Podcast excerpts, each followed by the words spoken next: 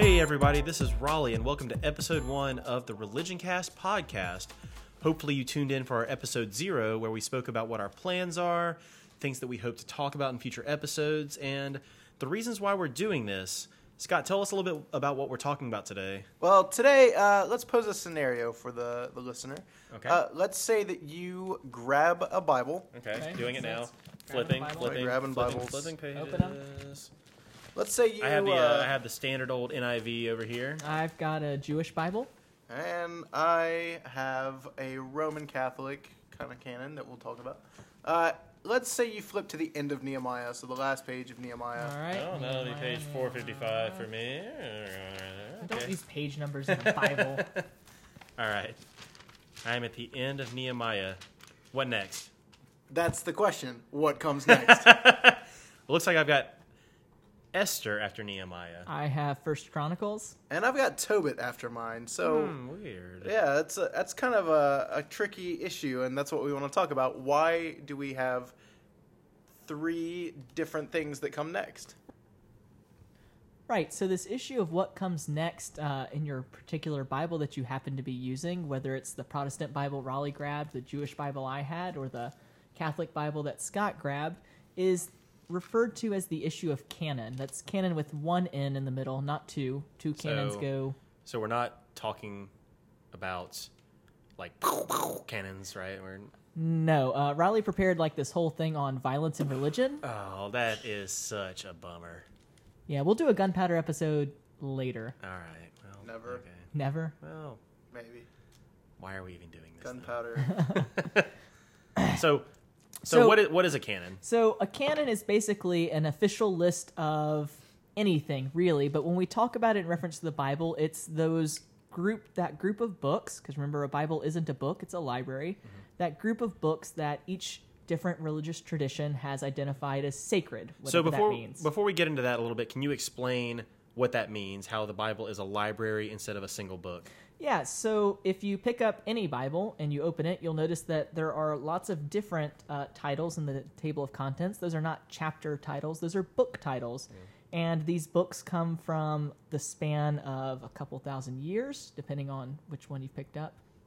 I don't like that, like 1500 years, let's say. that's probably more fair. That sounds more fair. And they come from a lot of different authors. I'm not even going to ballpark a figure because I don't Yeah. think I could do it justice off the top of my head. under under ninety, No. Yeah. under hundred, No, I mean if you take the Psalms, there's 150 of those. under nine. We'll we'll put it this way. The yes, thing that under nine billion. we'll put it this way. The thing that Tyler and I study the most carefully is the uh, The Pentateuch. the Pentateuch, The the the people that supposedly wrote the Torah and just trying to analyze these things. And this has been a major area of study within Hebrew Bible scholarship for what 150 years now. Maybe people have Probably a been little more dedicating that, their yeah. lives literally to this. And hmm. Thomas Paine had something to say Yeah. about it. And honestly, I don't want to say that we don't know anything about it, but just for the amount of time that's been spent on this one thing, the amount of knowledge we have is really like not that high, you know? I mean, it would you'd think over that much time that we would have much more knowledge of what's going on, but it's a difficult thing. Well, I think we have more than no knowledge. Well, yeah, more than no, but just not not as much as we would like. Yeah, but even I mean to get back to the issue at hand, even in the first five books of the Bible, I mean scholars have identified at the very least eight or nine different authors working Yeah. Mm-hmm. within those first five books of the Bible. Um, and we'll talk about all that. That's composition, and it's not really what we're here to talk about No. today. We'll talk about that another time. But it's always important to keep in mind that your Bible didn't drop down out of the sky on a single day. It wasn't written by a single person. It's several different books Yeah. from it doesn't different it, time it, periods. it doesn't exist in a vacuum, you know. It was Right. all- Well, one of the easier ways to explain that is to talk about what the word Bible means, because the word Bible just comes from yeah. the Give Greek word. Our uh, our Greek expert over here. It's- Well, I don't want to sound like I know everything about of the three of us. but if you'll listen to me, uh, the word Bible just comes from the Greek word for book, and uh, and in this Which is- instance, which the is what? plural, biblos for singular, biblia for plural, and we're talking about a lot of different books here, a collection of books. So, so that's the short way to say The we're talking about a lot of say it, a lot, of, books. Right. So the issue that we want to talk about today in relationship to canon is if a Bible is a lot of books, how did the ones that are in Bibles get there? Who put hmm. them there? When did that happen? And why. And why? Right. we'll we'll probably do more guessing than Yeah. solid answering on that. But We'll, we'll we'll give it our best shot. So uh, one of the most important things to remember when you're talking about canons of the Bible, because there is more than one. There's not just a single canon of the Bible. Probably one of the more important distinctions to keep in mind is that the Jewish Bible is going to look very different from any of the Christian Bibles we'll talk about simply by virtue of not including anything from the New Testament in its canon. So if you ever grab a Jewish Bible, you're not going to find Matthew, Mark, Luke, John, etc. um, it's just what Christians refer to as the Old Testament. What we in the biz call Hebrew Bible. Yes. Now, the reason I hesitated to use the word Old Testament uh, to describe the Hebrew Bible, as Raleigh said, as we usually call it in the biz, is because the term Old Testament um, It's a, little has bit, it's a little bit loaded, right? I mean, it's a, it's a little bit of a loaded term for some people. it's a very loaded term. So, first of all, uh, one good reason to avoid using it is that if you're talking to a Jewish person, it's not the Old Testament to them; it's just the Bible. Yeah. Um, but Well, you when- can't just call it the Bible because then you cause confusion for the other side of the aisle. Where when you say Bible, some people are going to visualize just the Hebrew Bible, and other members of your audience are going to visualize the Christian Bible. So we go with Hebrew Bible as kind of a middle ground. And another kind of issue with the Old Testament phrase is that old is kind of a value judgment Yeah. uh, in our society and in the society from which the term originated. So, you know, like if you say, do you want the old version of the iPad versus the new version of the iPad? It's pretty clear which one Yeah. you're going to choose. The old the old version is pretty sweet, but right, but it's not the newest version. yeah, it doesn't have the newest version of uh, Flappy Bird on it. So, I love Flappy Bird. so you you obviously are going to go with the new one. It it it seems to unknowingly devalue the the, the Hebrew Bible a little bit. And it's not something that people are doing intentionally. It's, Right. It's a phrase that you're raised with and that you've used to refer to it your entire life. But we should know that if we're speaking to somebody of the Jewish faith, that referring to it as the Hebrew Bible might be a little bit more tactful. and especially because Old Testament is a is a term that stems out of you know the Christian perspective. Mm-hmm. Because Testament, we're talking about covenants here, and when you talk about the Old Covenant, you are automatically implying there is a new covenant. And if that's not part of your book and that's not part of your tradition, mm-hmm. then you know The whole term like, is nonsensical. It's like, Yeah. what is the new one? I mean, I've, I've got the. I have one the that- only one. I have the one. Yeah, I have the covenant. What are you talking about? So, so you just have to kind of be aware of you know the difference when you do call it whatever you call it, whether you call it Old Testament or Hebrew Bible. Just being aware of is, that issue is a good thing. But even setting aside the differences between Judaism and Christianity, which many of you may be out there like nodding your heads going, yeah, that makes sense. They're two different religions. They'd have two different Bibles. Even within Christianity, though, there's not agreement on what books belong in the Bible. Yeah, several different Bibles, right? Yes, there's at least 3 Mm-hmm. and really, if we're being, I mean, totally accurate, you have at least four different biblical canyons. Canons. Canyons. Yeah. That's how different great the divide is. It kind Boom. of is. So, because you also, so the four major canons of the Christian church, and in this podcast, we're probably mostly going to focus on three of them are the Protestant canon, uh, the Roman Catholic canon, and the Eastern Orthodox canon. And then the fourth one, the one we won't talk about as much, is the canon of the Ethiopic Orthodox Church, which is something totally different. There's no there's no disrespect to the Ethiopic Church. It's No, just, none at all. I, we just don't. It's a lot of books, and we don't have a lot of expertise in that particular Exactly. area. So let's start off with the Protestant canon. Well, the Protestant canon is a nice place to start because of the three Christian canons we'll be talking about, it has the smallest of them. Um, and in terms of content, it lines itself up with the Hebrew Bible. So the um, texts that you would find in a Jewish Bible are also the texts that Protestant Christians would include in their Old Testament. Um, but it's also the youngest of the Christian canons. The Protestant canon has only been around for what 500 years now Yeah. 450 really Around there, yeah. yeah so the protestant canon arose n- if we're going to talk about how do you get this canon we'll work backwards from Yeah, the protestant canon probably then best. that'll probably work there So what what led to the Protestant canon being established in the way that it was? Give us some historical context. Yeah, so the context for this is the Protestant Reformation when mm-hmm. Martin Luther is leading his charge to reform the Roman Catholic Church, fails at it, instead splits off separately. Can you clarify exactly what you mean by fails? Right, so when I say fail, I don't mean like the church never changed or anything like that, but Martin Luther's original intent wasn't to create a splinter group, separate form of Christianity. Yeah, definitely not. But that's what ends up happening. Anyway, so as part of the process of the Reformation, Luther begins to reevaluate uh, the Christian canon, and he begins throwing out books from the Bible, Like what? like books like Tobit, Judith, First and Second Maccabees, The Wisdom of Solomon, Sirach, Baruch. Yeah. I actually think that's it. And he also tries to throw out several books from the New Testament, Scott, right? He's got a couple problems with things like Revelation or James. He's he's not a big fan of some And things. so. and what's his reasoning behind trying to throw these books out? Well, it, it differs. For the New Testament, I think the motivation was largely um, theological. Good good in sync there. Yeah, we're Scott and I think alike.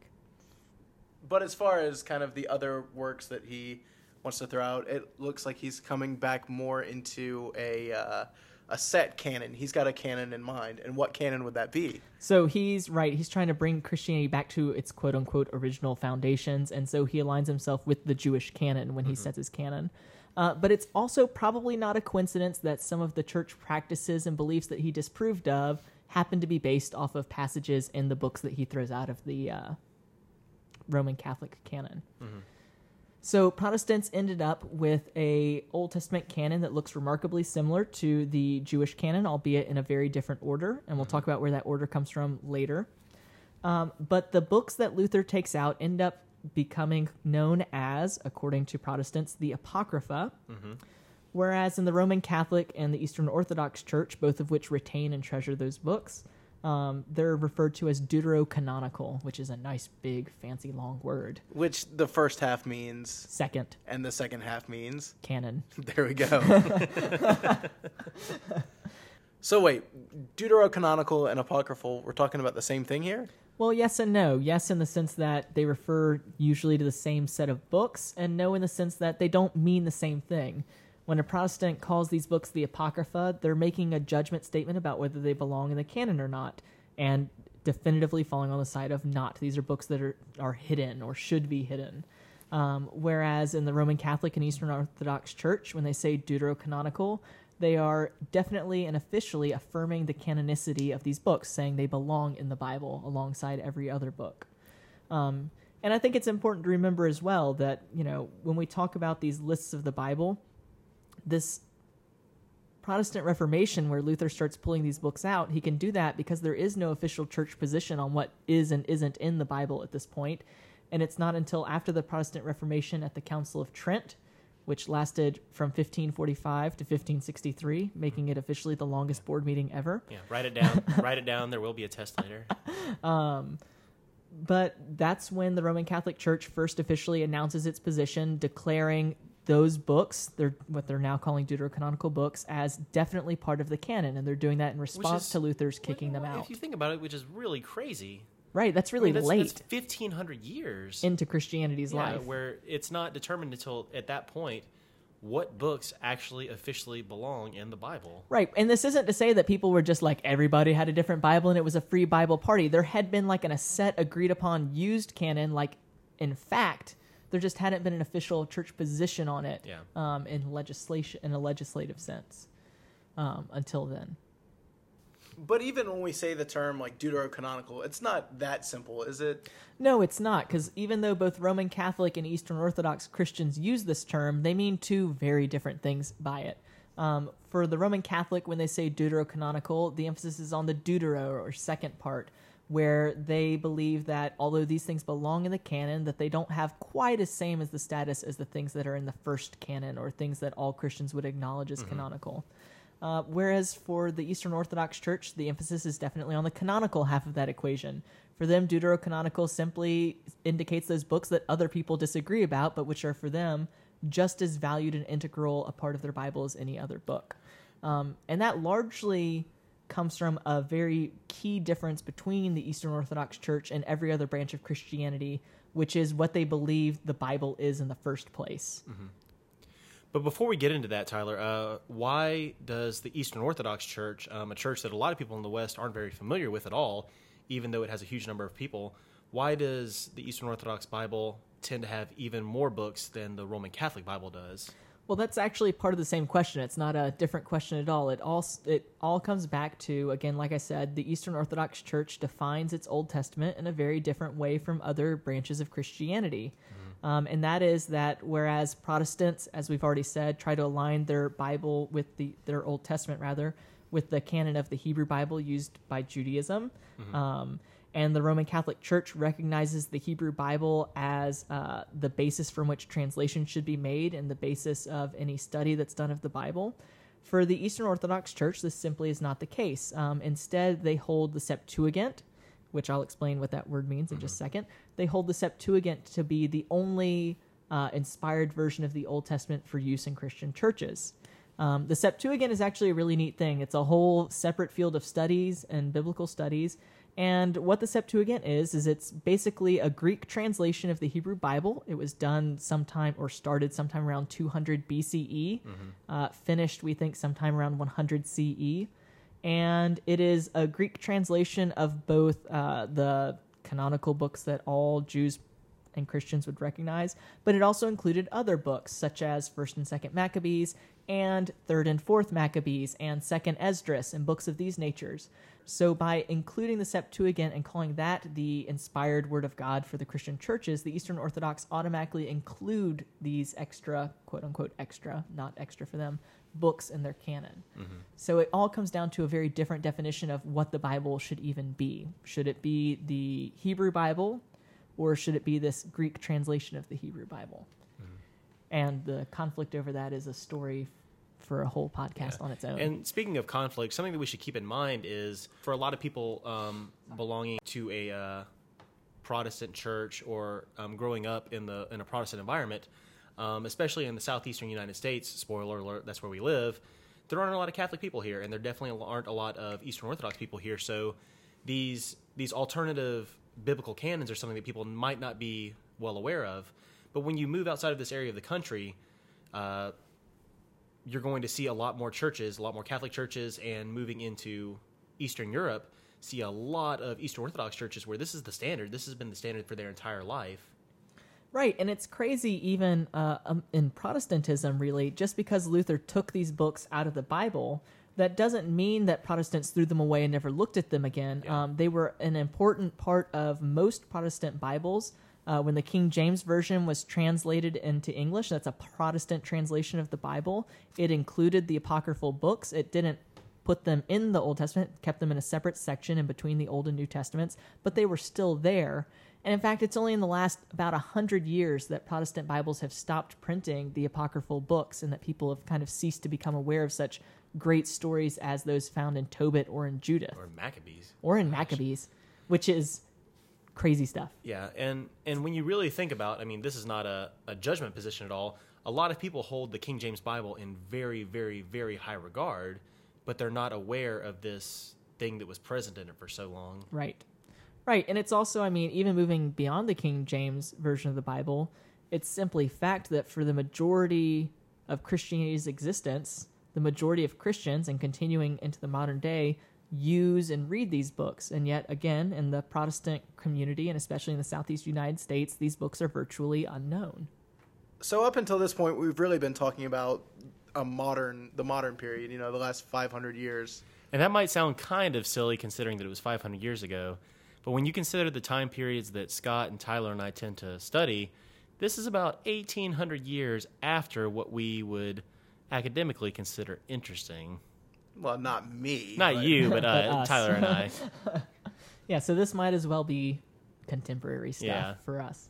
Um, But we haven't even gotten all the way back to you know the apostolic fathers of the church. Uh, and Ex- well, uh, explain what the apostolic fathers are really quickly if we're just throwing terms out. when I say apostolic fathers, what I mean is I mean the the people who the original apostles designated to carry on uh, church positions, ecclesiastical positions. So the the apostles of the apostles. Sure, the apostles of the apostles. That's a good way to think about it. And the interesting thing about these guys is that a lot of them left writings behind that were very valued in the early Christian church. So much so that some of them actually are included in some of our oldest copies of the New Testament, our oldest manuscripts, right alongside the books that later became accepted as canonical. Like what? Yeah. So we've got like letters of Clement, uh, letters of Ignatius. We've also got the Shepherd of Hermi- Hermas, which is Really long, but Yeah. really good. really and really popular as well. Yes. Uh, and that one's almost like a last last ditch decision uh, of whether to include it in the canon or not. And it's really interesting. The reason given for not including it is, uh, or one of the arguments is that it was written too recently. And so that kind of gives us an insight into how these early church people were thinking about what is in and what is out. And so one of the things they were thinking about was date. So, for reference, do we know when exactly it was written when we say uh, it was written too recently? Well, that's the issue is that we don't know when the Shepherd of Hermas was written, and they didn't either.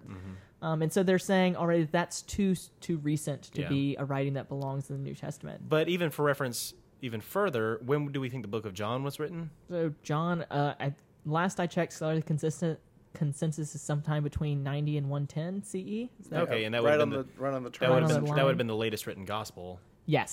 So Wow. just just to give them within the New Testament Yeah. canon that gets canonized. exactly, Yeah. but just giving us reference for what would be considered too uh, too late.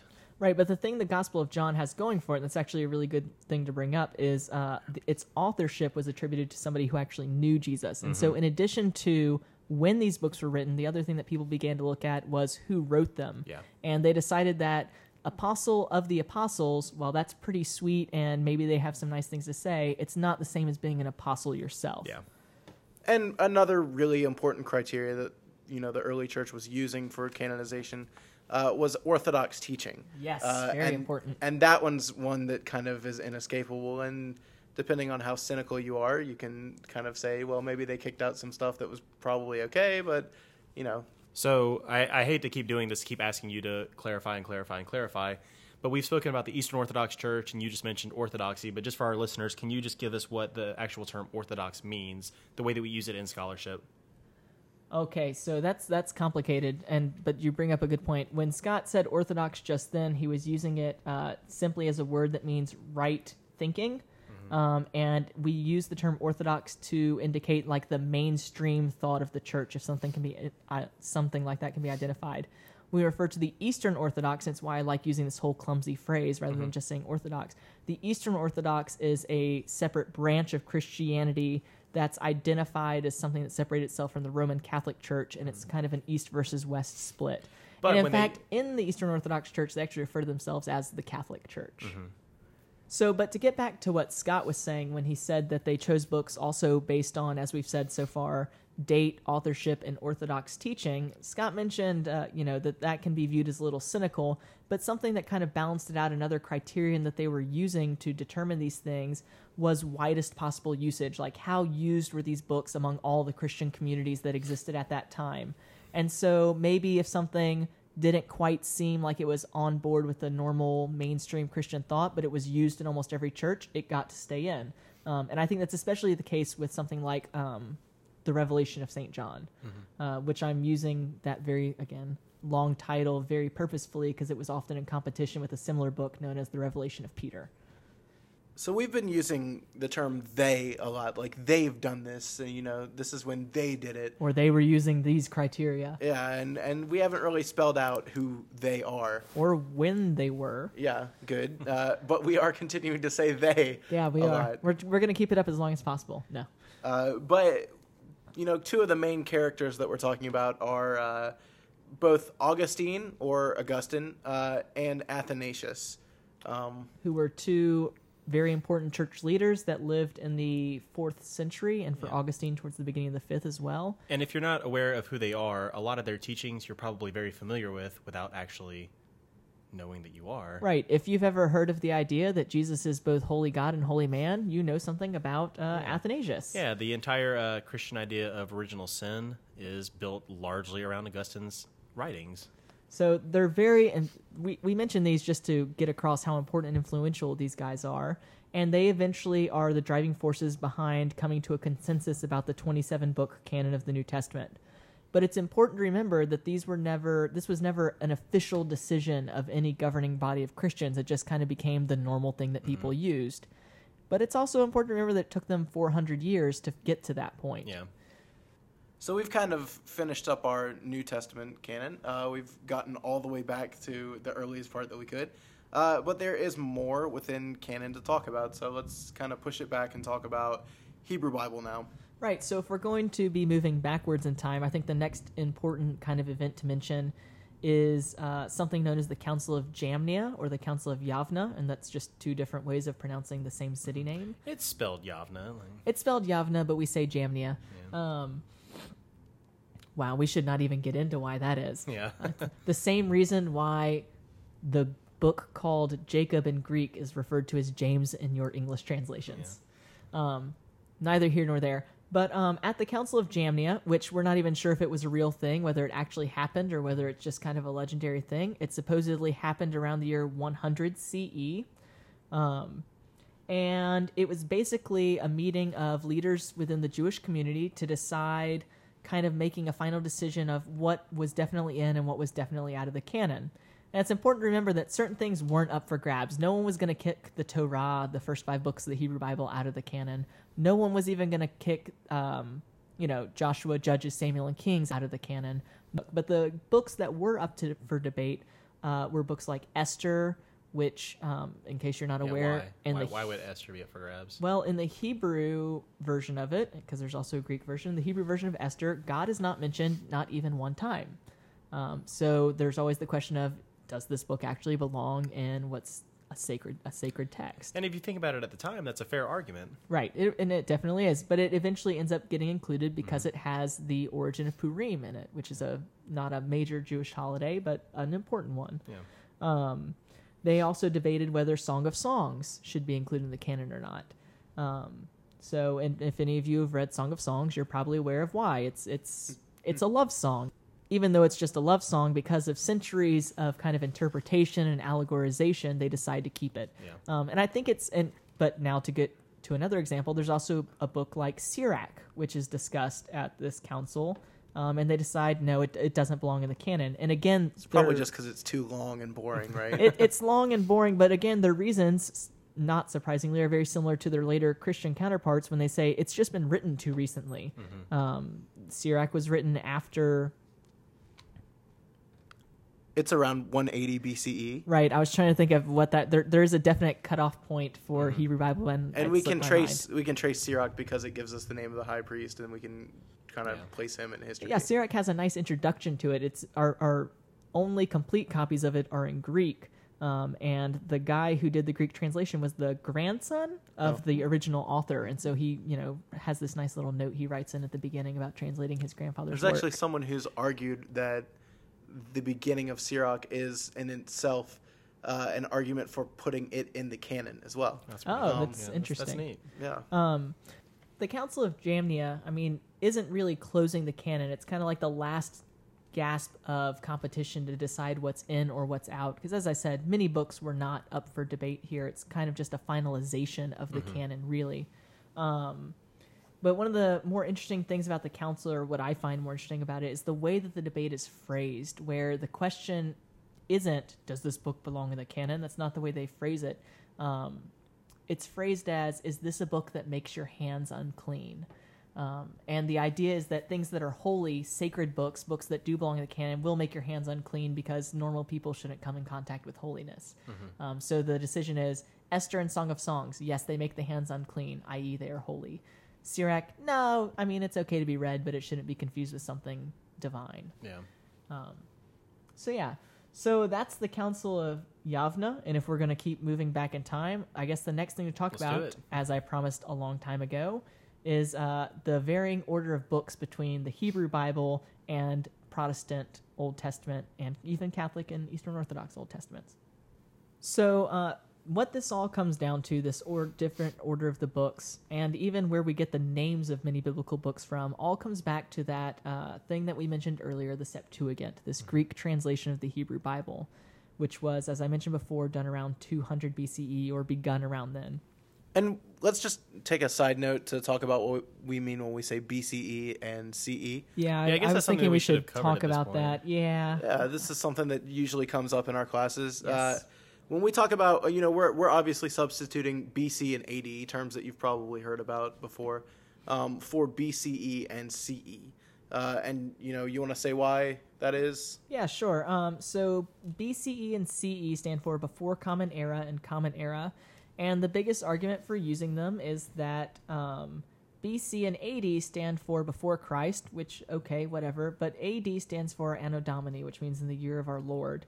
Um, and it's important to recognize when doing the academic study of religion that we're not dating things based on everybody's Lord. Um, and so we choose more faith neutral terms such as BCE, CE. And I think it's also important to recognize that Christianity doesn't have the corner market on dating systems. Um, if you're Muslim, Well, except for Christian Mingle.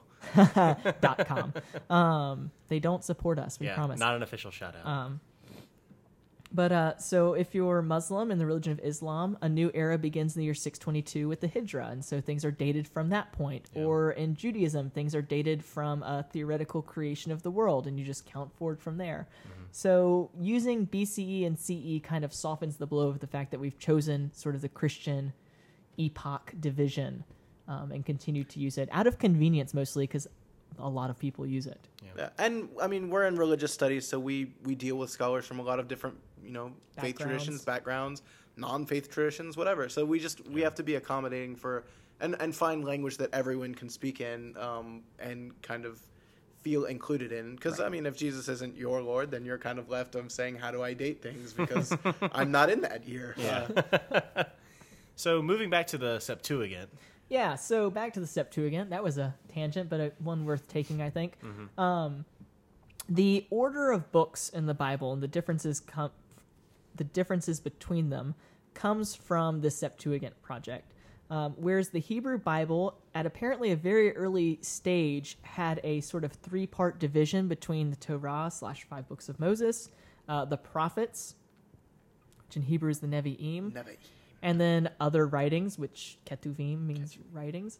Um, in this division, you can see it in the New Testament, uh, where references are made to the law and the prophets and the Psalms. You can see it in the introduction to Sirach, where the translator refers to the law of Moses, the books of the prophets, and the rest of the writings. Um, so this seems to be a very old traditional Jewish kind of system. However, when the Septuagint was done, the translators who were also Jewish but apparently had a slightly different tradition, as they as is shown by their inclusion of more books, also had a different idea of how to order the canon.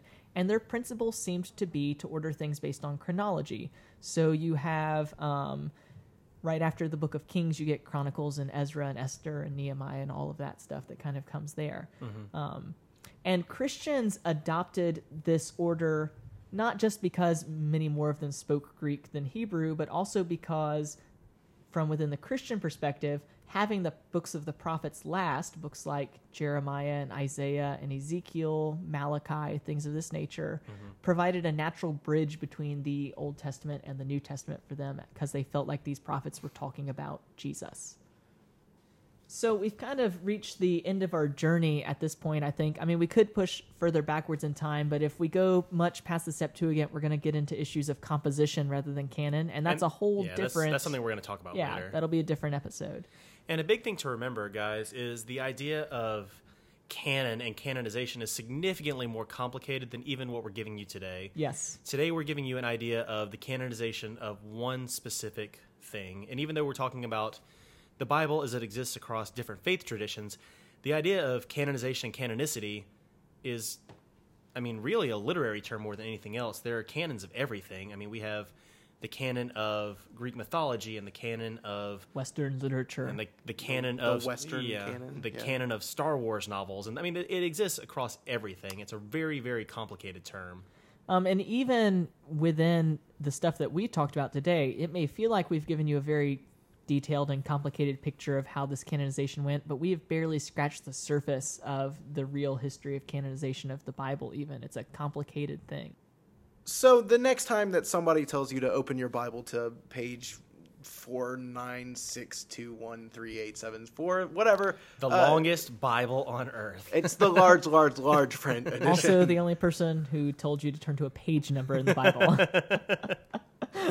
we just want you to think about the other people who are opening up to that same spot, uh, assuming that they've gone out and bought that super extra large edition that you have, uh, and think about the differences that uh, they're seeing versus what you're seeing, uh, and kind of be aware of the differences that do exist within biblical canons. and remember that even when you use a word seemingly as simple as Bible, it's going to mean a lot of different things depending on who you're talking to. And that's going to wrap us up for today, guys. We want to thank you so, so very much for tuning into episode one on Canon of the Religion Cast podcast. Um, stuff that you can do please go to our Facebook page and add us. And if you're feeling very generous, go out and share our page and tell people about it. Share the podcast. The more viewers we get, the more successful we get, the the more hopefully, I mean, the more people will hopefully be educated by things like this. And the better you'll feel too, because you're the one that told everybody about it before they knew. Exactly. You'll be the hipster podcast listener. Yeah, which is what everyone should try to be. Exactly. And one last thing, something that we're going to try to do at least every once in a while is give a shout out to different things in our personal community that we feel like is super beneficial and worthy of having a shout out made about it. Um, the thing that we're going to talk about this week is the Athens area homeless shelter.